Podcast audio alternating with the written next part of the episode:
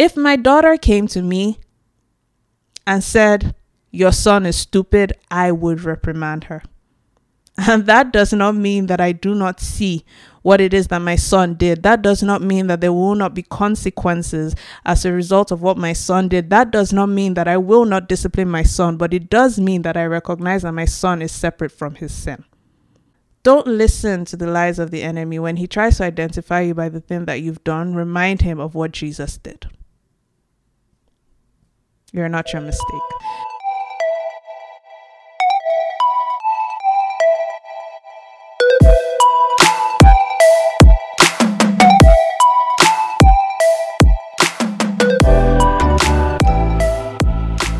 Hey guys, welcome to In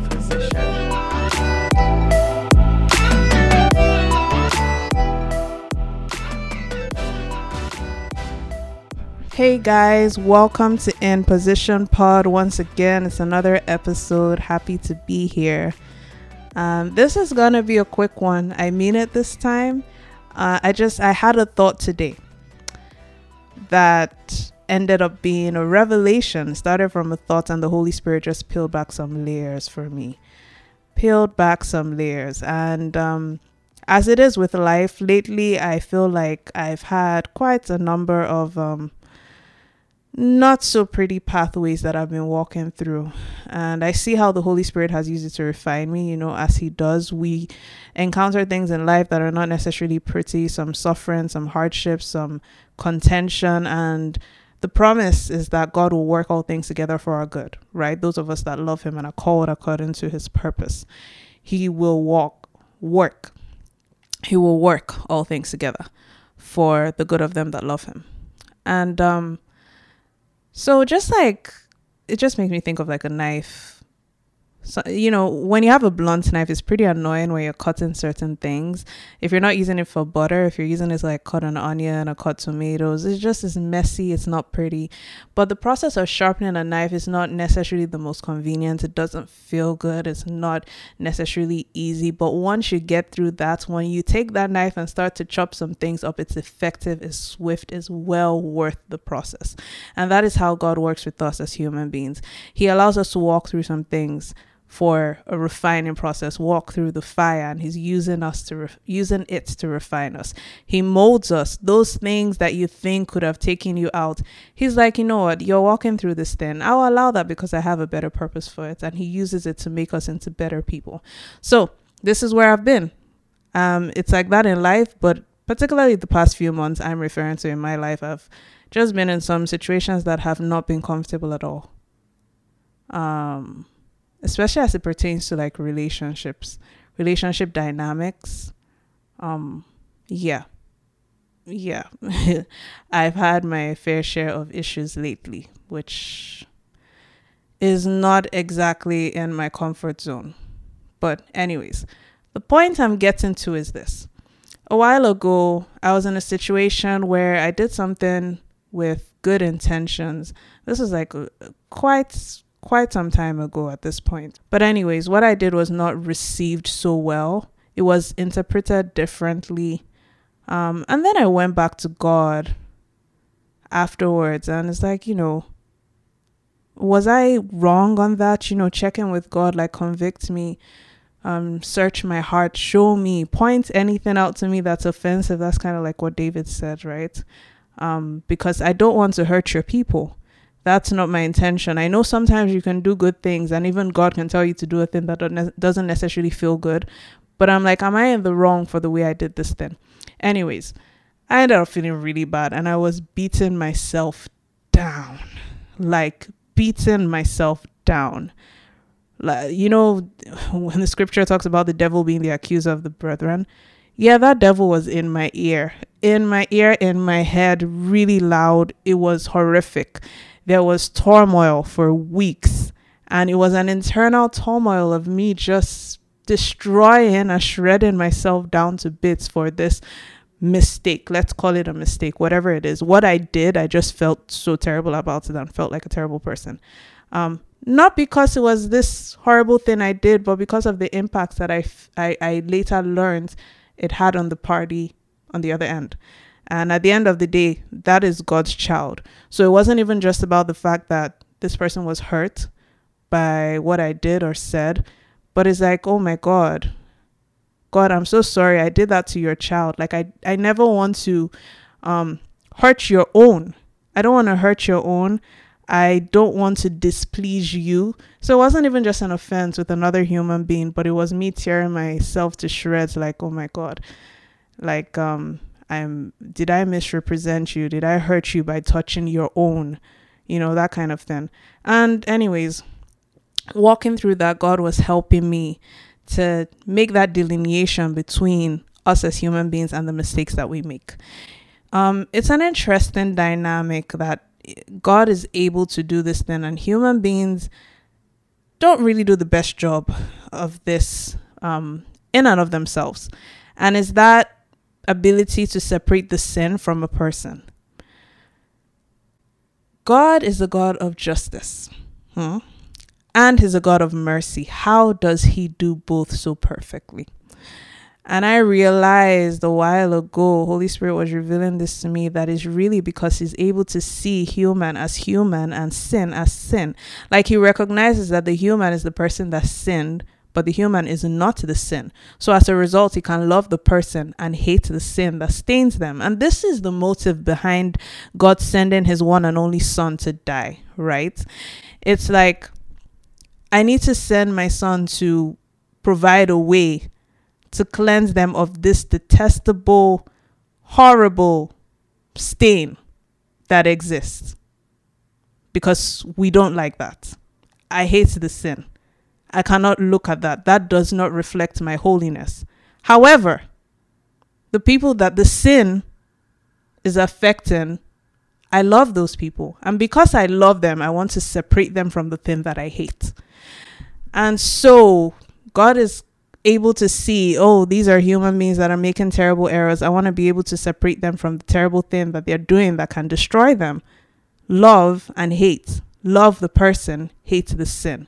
And that's why in that in that equation is his mercy and his justice. Because you get to choose, right? You get to choose if you're going to accept Jesus Christ as your Lord and Savior and receive that mercy, that salvation that is a gift he gives he gives so freely, right?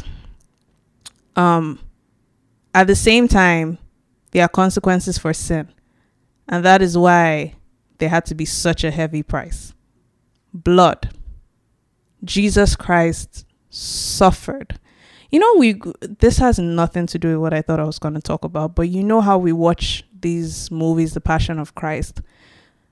Those movies don't even do what Jesus went through the slightest bit of justice.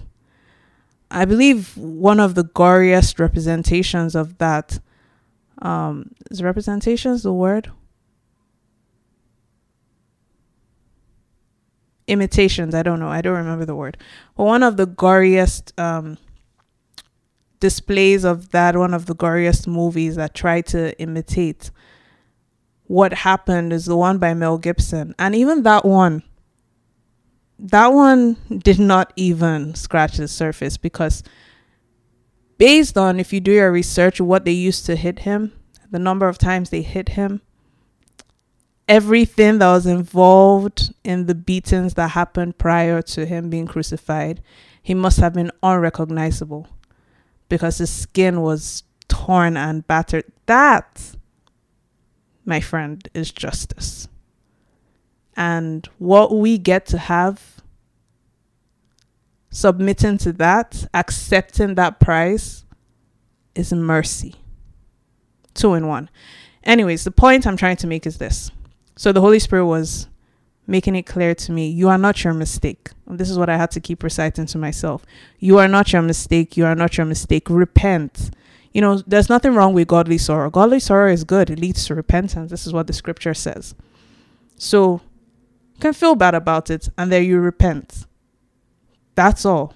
Repent, accept the salvation, accept the free gift of forgiveness, submit to God, turn around, and keep moving forward. And so it's like this you are not your mistake, you are not your mistake.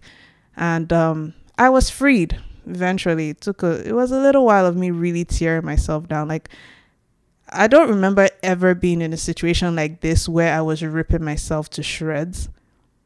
But this one I was like this is this is insane. But I got the message you're not your mistake. Now I took that message as it applied to me and I was going to share that to other people too. You're not your mistake. But on the flip side, a little bit later down the line, I had a situation where someone was just someone did something that offended me. Let me just put it that way. Um, and that hurt me. And it was so painful. Honestly, it was so painful. I was really upset. My emotions were sitting high that I was talking to God about this. Like, this is terrible. And I'm going to be 100% honest here because I know I'm not the only person. Um, and even if I am the only person, maybe someone can learn from my mistake. I was saying to myself and to God, like, this person is such a terrible person. And every time I said it, I said it because I was so hurt from so many emotions. And this person did a terrible thing in my eyes. You know, it was offensive. It hurt. And um, I was upset. I was sad. I was hurt about it. And I was like, this, he's such a terrible person. This is what I was saying. He's such a terrible person. Every time I said it, I felt the Holy Spirit convict me. and it was reminding me of the fact that when I say you are not your mistake, that's not only applicable to you and the people you like that's not only applicable to the people that are on your good side.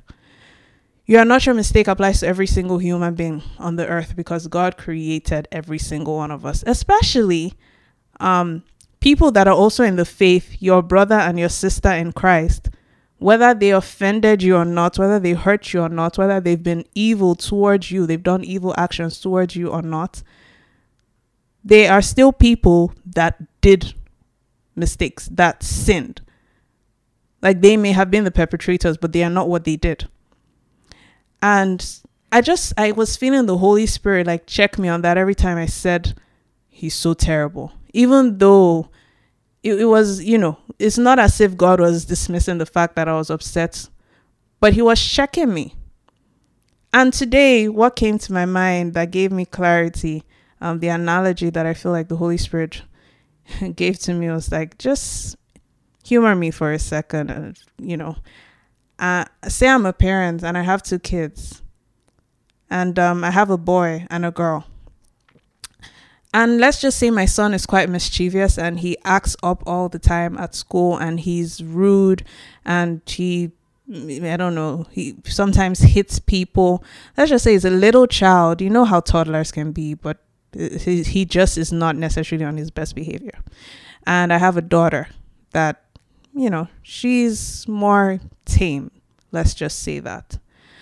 Um, if my son acted up once again and did something terrible, maybe he screamed, maybe he threw a whole tantrum, maybe he hit somebody, he offended someone, maybe he even offended um, his sister, my daughter, or he went to school and he was just acting like a full on brat in school. Um, and the teachers had a problem with it uh, the other students had a problem with it. If my daughter came to me and said, Your son is stupid, I would reprimand her. And that does not mean that I do not see what it is that my son did. That does not mean that there will not be consequences as a result of what my son did. That does not mean that I will not discipline my son, but it does mean that I recognize that my son is separate from his sin. It does mean that I know my son beyond what he did it does mean that I revere him as such. And I expect my daughter to respect me enough to recognize who my son is. If not for any other reason. Because I am who I am. So, me thinking about it that way, it's like me and this person, we're all children of God. The people that offended you, um, that's still God's child. And especially again, if this is a person of faith, even if they did a terrible thing to you, they did a terrible thing doesn't mean they're a terrible person. And that's something that we need to take note of because it's, it's not even about the person you're talking, you know, whoever, whatever. Uh, it's not about the person that did this terrible thing to you. It's about the fact that it's almost like you're insulting the parents, you're insulting the father, who in this case is God, by speaking about his child in that way. Because if you came to me and you told me that my son is stupid, you are picking a fight with me. You know, do not talk about my son that way. That is how I would respond, and that's how a lot of parents will respond. And so I get it now how, you know, a lot of people, I don't have children right now, but a lot of parents would tell you that when they had kids, it really helped them to recognize the dynamic between God and His children. Like the patience it takes to take care of a child, the way you love a child in spite of the way you take care of a child, even though they can't do anything for you. That's how we are. We can't do nothing in and of ourselves. Um, and we're so needy. We have a father that loves us really dearly in spite of when we run wild, even when we're faithless, is faithful. When we're inconsistent, he's committed and he's consistent. Um, so, really, the point is this we need to be very clear um, and intentional about not labeling people by the things they've done. And it's easy to say that when you're talking about people that did not offend you directly. Like you can see a murderer you know, that you that didn't murder someone you know. And it's easier to just be like they're not their sin. If that person murdered your best friend, though, could be a very different story. Are you able to see people aside from the horrible things that they've done? Like there could be perpetrators, but they're not the thing that they did. And um, if our example is Christ, we need to try to look at people through his lens we need to remember that these are God's kids. And we should not disrespect, disrespect. We should not disrespect our Father by talking about His children in that way, irrespective of what it is that they did. So, you are not your mistake. I say that to you, the person watching. I say that to myself. I say that to people that I don't know that haven't offended me. And I say that to the people I do know that have offended me. I can be hurt by a thing that they did and still see them as humans and still see them as God's children. And so I personally had to repent. Every time I'm like, God, forgive me. And you know, even as the Holy Spirit convicted me, I would say I'm sorry. And then there were times I, I said it again just because of how hurt I was. Um, but I repented. And even after I repented and the Lord forgave me, even now, because this was a while ago, but even now, when it comes back to my mind, I apologize again. Like, God, I'm, I'm so sorry I did that. And it's something that I have to be very intentional about.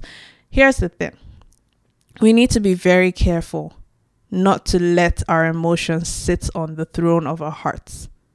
Kick your emotions off the throne. Your emotions are supposed to be informants. When they tell you something, it's it's showing you that something may be off. And you take that information, oh, I feel angry, oh, I feel upset, oh, I feel agitated. Why do I feel upset? But you should not be taking advice from your emotions. Your emotions are informants, they are not consultants. Consultants give you advice, informants give you information. Holy Spirit is the one you should consult. The Holy Spirit is the one that should lead you and guide you.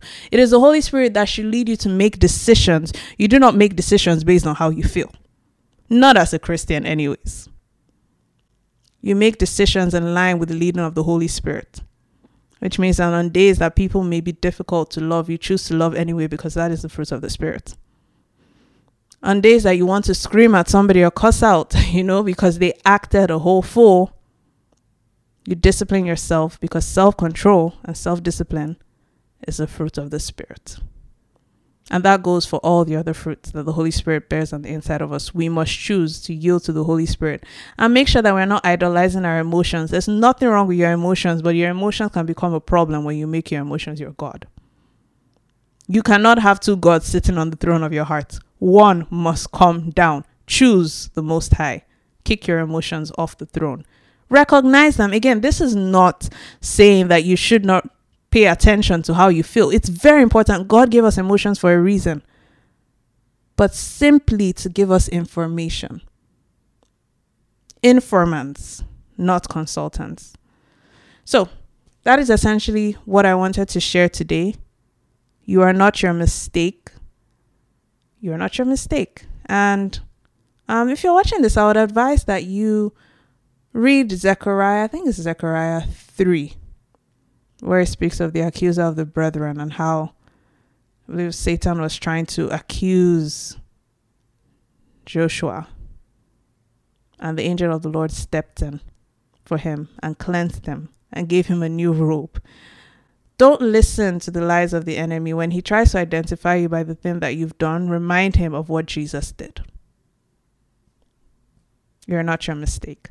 Thank you for watching this episode. I hope that this was helpful in some way, shape, or form. What are the things people say at the end of YouTube videos and podcasts?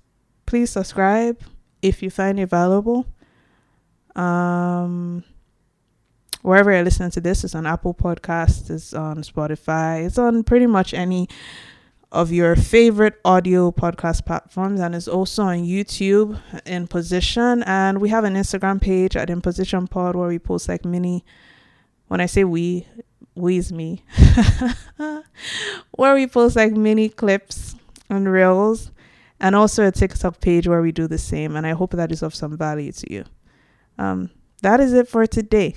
I am trying to keep it true to what I said, which is I am not boxing myself in to a certain time limit.